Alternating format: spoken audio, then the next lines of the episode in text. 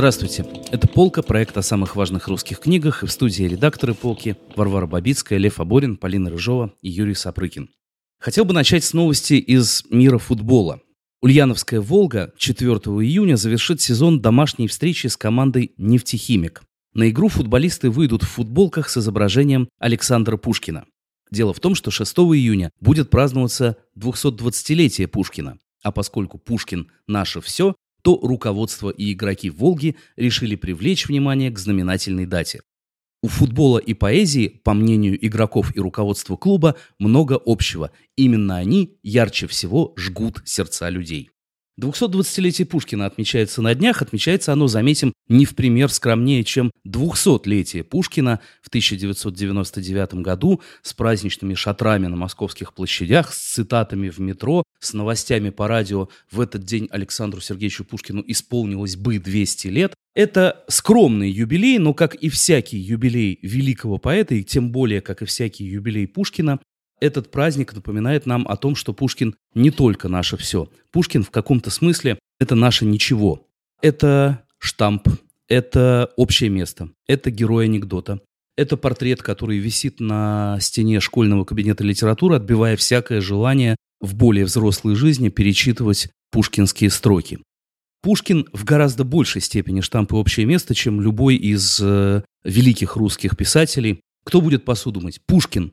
Это почти междометие в каком-то смысле, и та степень банализации и обобщения, которой подверглась фигура Александра Сергеевича, лучше всего, наверное, показана в фильме Юрия Мамина «Бакенбарды». Если помните, там собирается общество пушкинистов, которые отращивают бакенбарды, переодеваются в цилиндры, ходят на такие пушкинские марши и собираются устроить ночь длинных тростей. Когда Пушкин из живого человека, из великого поэта, из чего-то насущного и нужного всем превратился вот в такое общее место? Кто в этом виноват? Когда этот процесс начался и когда он оказался окончательно, что ли, зафиксированным, окаменевшим и свершившимся? В каком-то смысле это начало происходить еще при жизни Пушкина, когда, как фиксирует Гоголь в «Ревизоре», появлялись люди, готовые заявить, что они с Пушкиным на дружеской ноге. Пушкину слава пришла действительно очень рано. Он уже в 20 с небольшим лет был известен всем образованным людям в России. Все эти анекдоты о том, как он приехал во время ссылки в полк, и в его честь был дан салют, и, значит, его предлагали искупать в шампанском, все это действительно ему сопутствовало. Но при этом в какого-то такого героя коммунальной жизни он превратился, конечно, не сразу. Нужно сказать, что здесь именно юбилейные торжества разного рода очень способствовали. С одной стороны, это было событие, которого ждали люди, еще Пушкина помнившие, установка памятника ему в 1880 году, когда Достоевский и Тургенев произнесли свои знаменитые речи. С другой стороны, это был первый столетний юбилей со дня рождения Пушкина в 1899, который вот всю ту суетность, пошлость и мишуру 1999 предвосхитил. Там тоже были конфеты Пушкин, тоже были разные открытки с Пушкиным, реклама в газетах и тому подобное. Все это ужасало тонко чувствовавших современников уже тогда.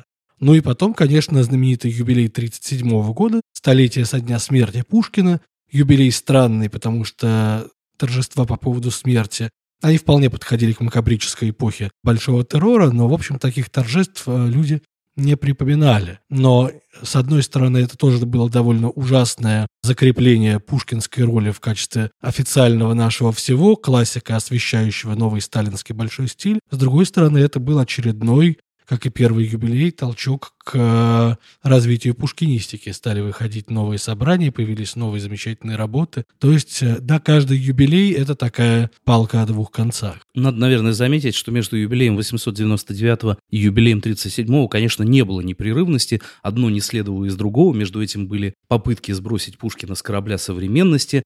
Маяковский, который бросает Пушкину вызов, или герой «Мастера и Маргариты» поэт Рюхин, который, как бы пародируя Маяковского, обращается к пушкинскому памятнику. Вот все это понебратство в духе «Ну что, брат Пушкин», оно впоследствии сказывается в таких как бы антипушкинских текстах 30-х годов, как анекдоты из жизни Пушкина Хармса, появившиеся в сборнике «Случаи», вещь, разумеется, не печатавшаяся при жизни, и одна из первых взрослых публикаций Хармса были как раз в литературной газете эти анекдоты, очень купированы. Самые, так сказать, крамольные были обрезаны. Там тоже было «Что скажешь, брат Пушкин?» – спросил Петрушевский. Или анекдот в таком духе: когда Пушкин сломал себе ноги, то стал передвигаться на колесах. Друзья любили дразнить Пушкина и хватали его за эти колеса. Пушкин злился и писал про друзей ругательные стихи. Эти стихи он назвал «эрпигармами». То есть это такой анекдот немножечко в духе Диогена Лаэртского, подающийся совершенно серьезным лицом, и мы можем себе представить какого-то совсем наивного читателя через лет 300, как в стихотворении Самойлова о Пушкине, выдвигающем из автомобиля, который подумает, что что-то подобное могло быть правдой. Анекдоты Хармса, они на самом деле выражение вполне живых отношений с поэтом, с его творчеством, а не вот той мифологизации, о которой мы говорим, юбилейной и парадной, потому что Пушкин в самом деле ведь писал ругательные стихи на своих друзей, хотя на колесах не передвигался. На колесах не передвигался, но тут даже есть версия, что это реакция на две волны мифологизации. С одной стороны, конечно, вот эту чугунную государственную, с другой стороны, попытки, так сказать, приблизить Пушкина к себе и показать, что он был таким же человеком, как мы все, и попытки эти были сделаны в 20-е годы в книжках «Пушкин в жизни Вересаева» и «Разговоры Пушкина-Гессена», где были собраны различного рода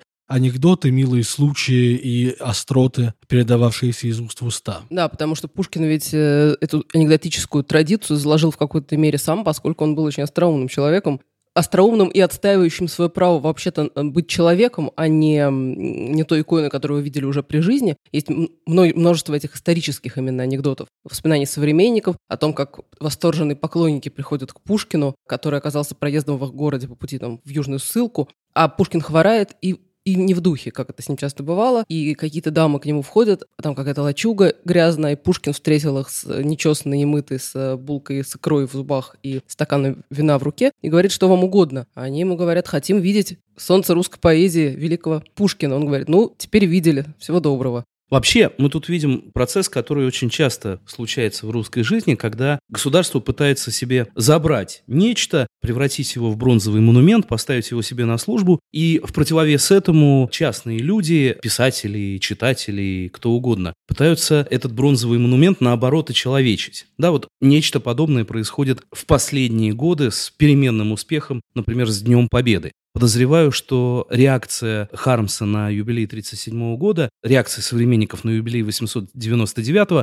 тоже можно представить таким образом. Попытки представить Пушкина в виде портрета на конфетной обертке также стары, как и попытки его обратно очеловечить. Нужно заметить, что любая попытка это на государственном уровне присвоить себе Пушкина, что ли, поместить его на какую-то икону, а они входят в очевидное противоречие со всем, что, например, Пушкин думал и писал, со многим. О чем, например, с возмущением писал Марина Цветаева в своем замечательном тексте «Мой Пушкин», где она, в частности, указывает на...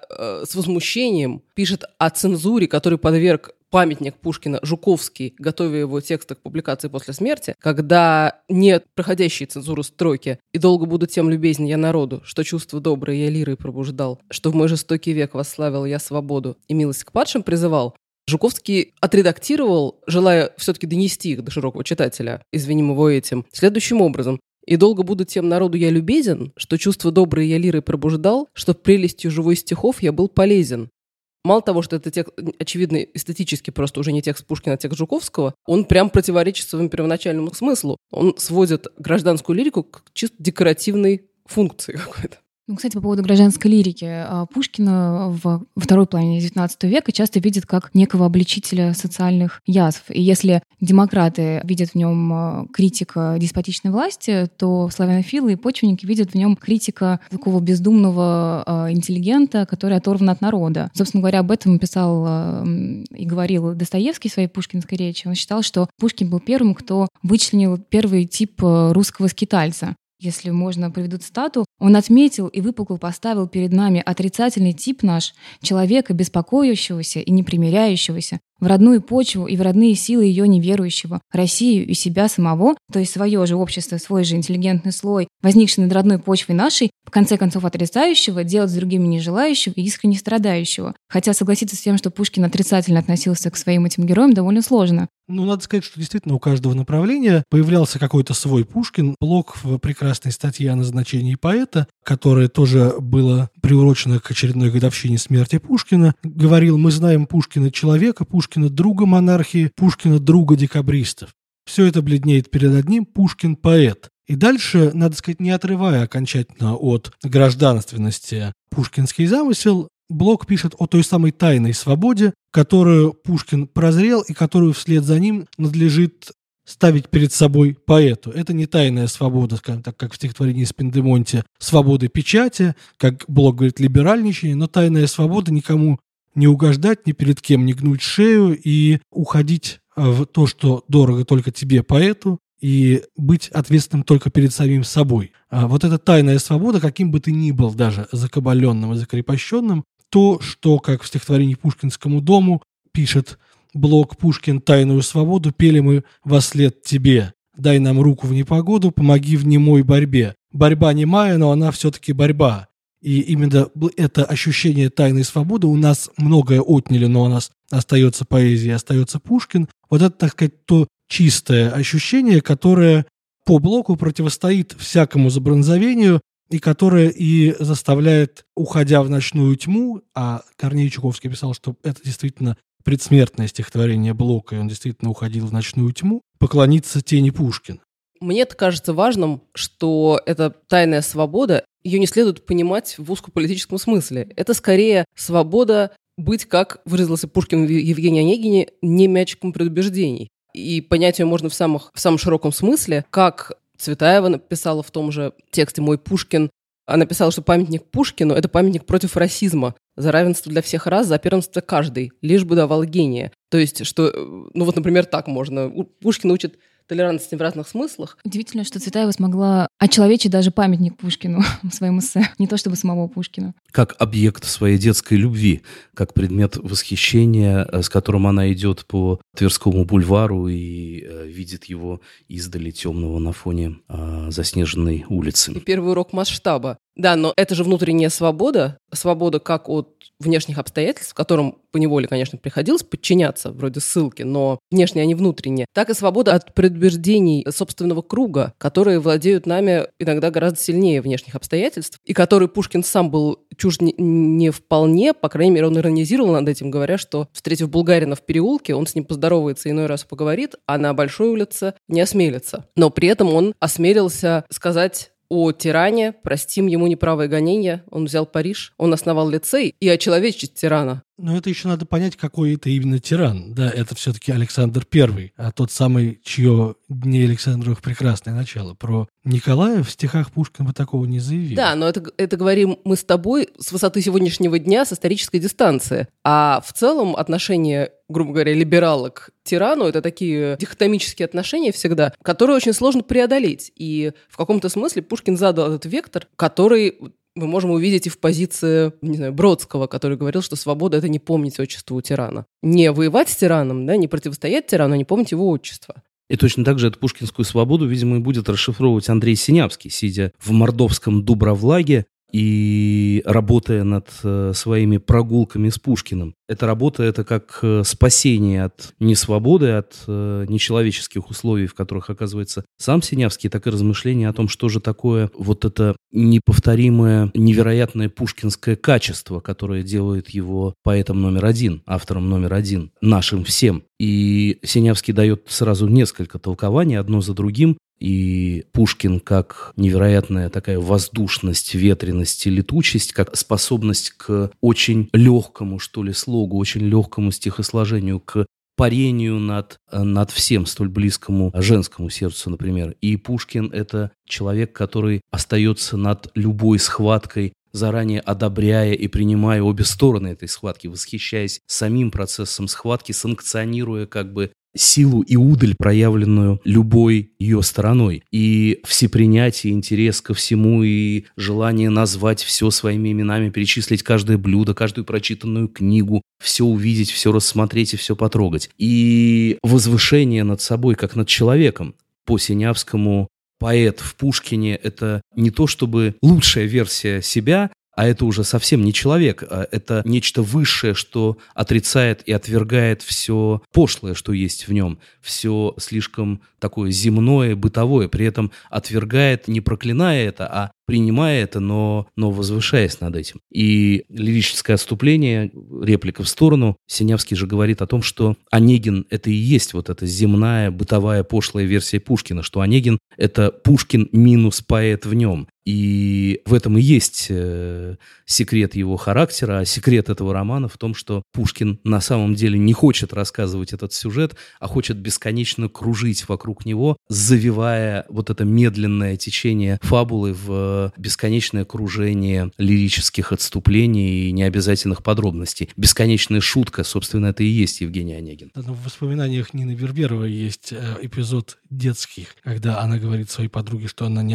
одобряет Пушкина, какой-то Онегин, какая-то Татьяна. И подруга с изумлением говорит, что ты, это же не самое главное. Главное, что морозной пылью серебрится его бобровый воротник. И в этот момент Берберова, конечно, все понимает. Но вы так говорите о прогулках с Пушкиным, да, как будто это такой бесконечный панигирик, а книга эта была в свое время очень скандальной. Книга... Как и любая попытка очеловечить памятник. Книга возмутила людей вплоть до Солженицына. Да, все эти тонкие эротические ножки, на которых Пушкин вбежал в русскую литературу, вот все это. Конечно, она в каком-то смысле понебратская, она в каком-то смысле фамильярная. Это довольно радикальная попытка очеловечить образ Пушкина, и для консерваторов, охранителей всех мастей, и в эмиграции, а уж потом, когда это было опубликовано в позднем Советском Союзе, вот для круга журналов «Москва» и «Наш современник», это, конечно, было абсолютно возмутительным кощунством, источником оскорбления самых святых чувств. Конечно, потому что на самом деле самый интимный доступ к поэту мы получаем через его тексты и стихи. А другая сторона этой медали заключается в том, что когда мы ставим поэта на пьедестал и относимся к нему со всем положенным придыханием, мы от его текстов вынужденно как бы отходим, потому что тексты этому сопротивляются. Мой любимый пример, совершенно потрясший меня эпизод из юбилея 99-го года, когда на улицах висели билборды с цитатами из Пушкина, мой взгляд упал на билборд, на котором было написано, в кавычках, «Средь Шуманова бал случайно», многоточие. Мало того, что это буквально какое-то воспроизведение анекдота о том, что Муму Тургенев написал, а памятник Пушкину поставили, поскольку цитата из самого знаменитого стихотворения Алексея Константиновича Толстого «Не обинуюсь» приписали Пушкину. А поразительно, что этот фрагмент сам по себе не имеет ни малейшего смысла. Среди шумного бала случайно что? Это не важно. Это просто такая медаль условная, которую украсили как приношение маленькое золотое колечко, которое жертвователя, которое кладут за оклад иконы. Ну, это в каком-то смысле такая логическая экспликация понятия «Пушкин – наше все». То есть, если Пушкин – наше все, то Пушкин – это и Алексей Константинович Толстой в том числе. И если Пушкин – наше все, то в некотором смысле это величина с нулевым содержанием. Это некоторое множество, которое не выражает уже ничего. Я подозреваю, что это еще и через посредство Ильфа и Петрова, у которого строчку «Средь шумного бала случайно» произносит Остап Бендер, как бы видя Зосю Синицкую, значит, в «Золотом теленке». То есть он тоже произносит цитату, обрывая ее, имеется в виду, что, значит, внезапная случайная встреча. То есть на самом деле это очень тонкая постмодернистская цитата, а не просто люди наляпали на билборд «не пойми что». Слушайте, а вот что интересно. Пушкин наше все, и мы перечислили только что изрядное количество разных эссе, размышлений, метких цитат о Пушкине, но при этом Пушкина как литературного персонажа его же почти не существует. Написать роман о жизни Пушкина – задача, которая оказалась, практически невыполнимой, за редким исключением. Но таких исключений было несколько. Самое известное – это, конечно, роман Тынянова «Пушкин», роман неоконченный и составляющий как бы вторую часть его же романа Кюхля о Кюхельбекере.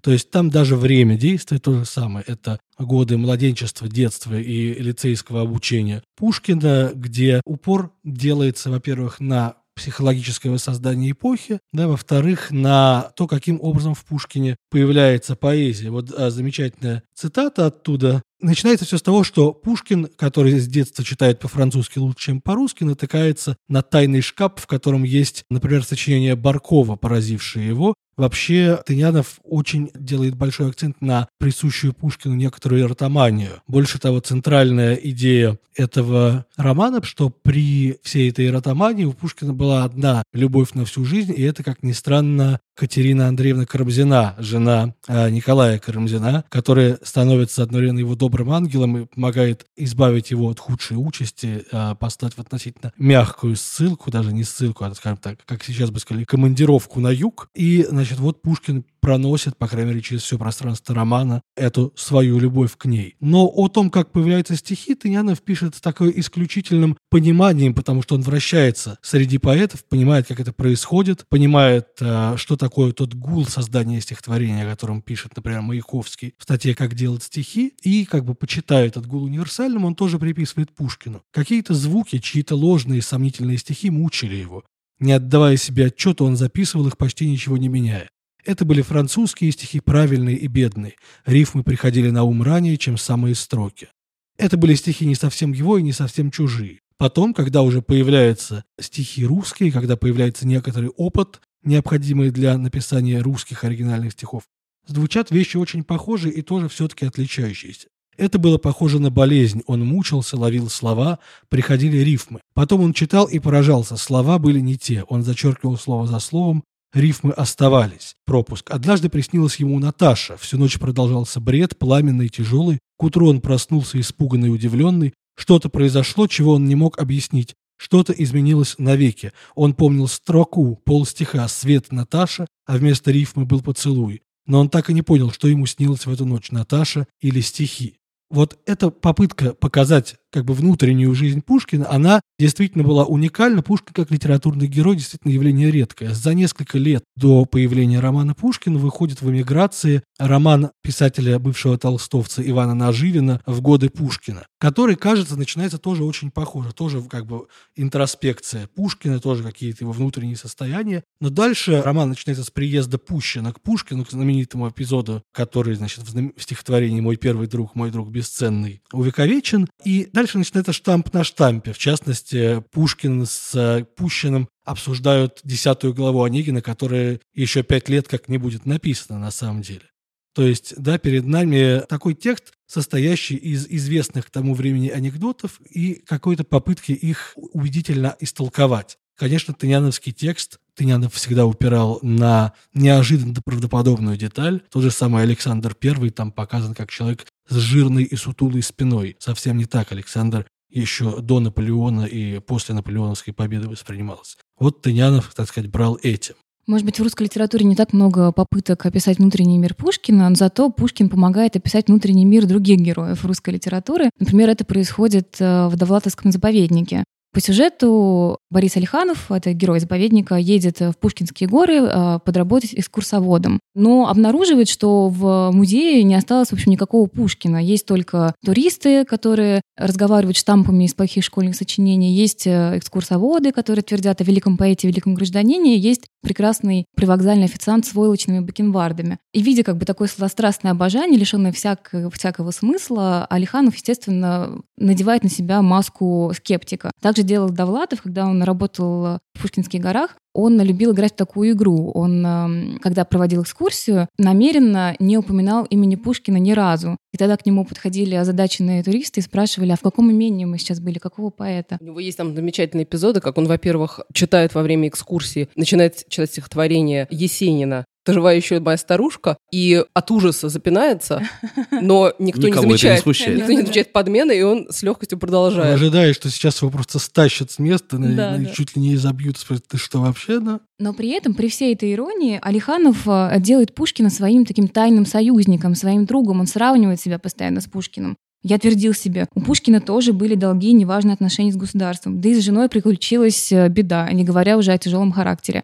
Сам заповедник, несмотря на эту иронию по отношению к Пушкину и к пушкинистам, и к обожателям Пушкина, создан по Пушкиному образу и подобию. Александр Генис прекрасно сформулировал, что «умный прячет лист в лесу, человека в толпе, а Пушкина в Пушкинском заповеднике». Время, когда написано «заповедник», это позднее советское время, выхолащивание даже тех смыслов, которые были приданы пушкинскому мифу сталинским временем. То есть это как раз время превращения Пушкина в нуль, в какой-то такой знак величия без содержания. И в заповеднике, конечно, есть агенты этого превращения, все эти экскурсоводки, которые вьются вокруг Алиханова и которые говорят совершенно заученными фразами из учебника. Алиханов сам становится агентом. То есть доказывает чтение Есенина вместо Пушкина. Но нужно сказать, что как бы критикой такого превращения занимались в позднесоветское время и другие люди. Тут, конечно, сразу вспоминается целый цикл стихотворений Дмитрия Александровича Пригова, который пытается рассказать, что такое на самом деле Пушкин сегодня. 2 стихотворения коротких тут можно прочитать. Внимательно, коль приглядеться сегодня, увидишь, что Пушкин, который певец, пожалуй, скорее, что бог плодородия и стад охранитель и народом отец. Во всех деревнях, в уголках бы ничтожных я бюсты везде бы поставил ему. А вот бы стихи его я уничтожил, ведь образ они принижают его». Значит, стихотворение, которое как бы предлагает избавиться от всего пушкинского содержания и оставить только форму. А вот еще одно стихотворение, где иронически рассказано, что в эту форму можно залить.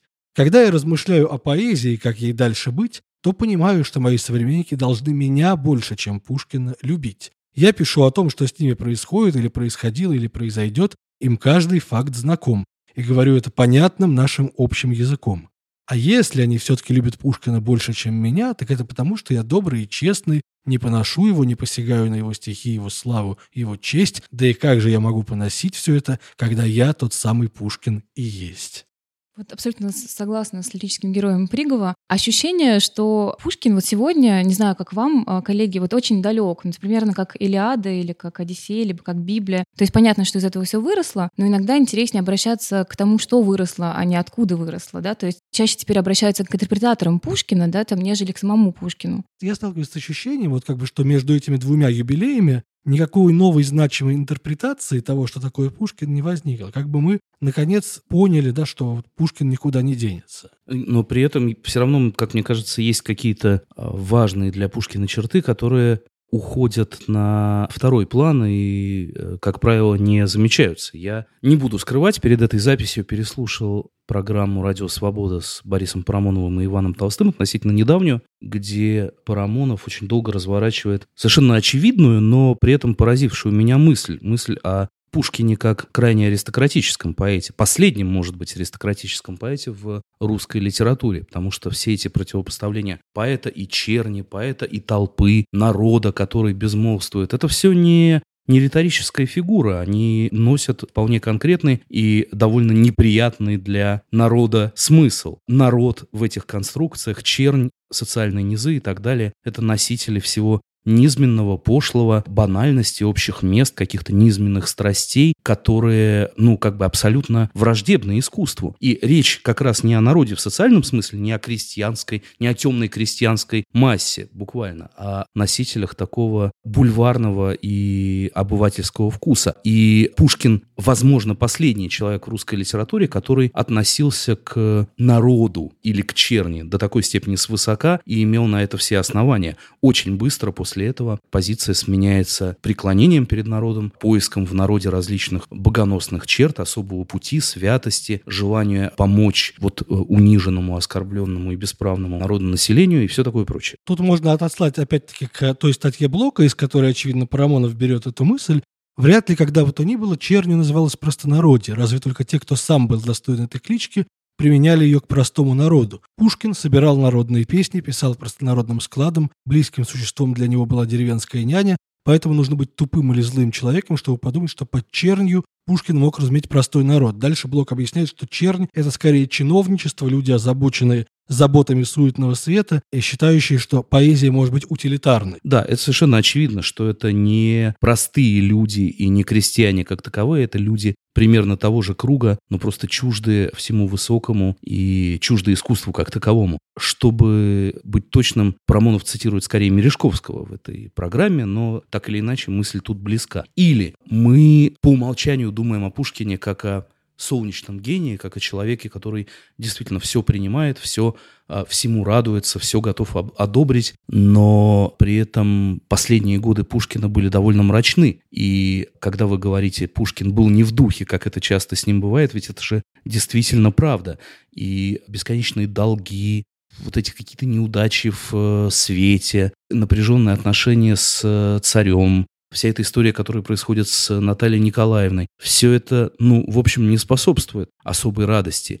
А мрачный Пушкин, Пушкин не в духе, Пушкин, который сам недоволен собственной жизнью, это последнее, что мы можем себе представить. А наверняка очень часто это было именно так. С другой стороны, вот этот мрачный Пушкин, или, по крайней мере, гневный Пушкин, это тот Пушкин, который появляется в первых хрестоматийных текстах после его смерти, в смерти поэта Лермонтова и в 29 января Тютчева. Тютчев говорит о его знойной крови, да, Лермонтов говорит о невольнике чести, значит, который восстал против мнений света, это все-таки не лучезарный, гармоничный и солнечный Пушкин. И еще интересно, как каждая эпоха выбирает для себя своего Пушкина. И способ очеловечения, он тоже всегда разный. И, наверное, для шестидесятников или для поколения Синявского Пушкин свободолюбивый, Пушкин неспровергатель тирании, он был, безусловно, ближе. А для нас, для русской интеллигенции 2019 года, подозреваю, что главным стихотворением Александра Сергеевича окончательно стало из Пиндемонти. Вот это и есть гимн и символ веры. Желание уйти от этой схватки, которая происходит вокруг, от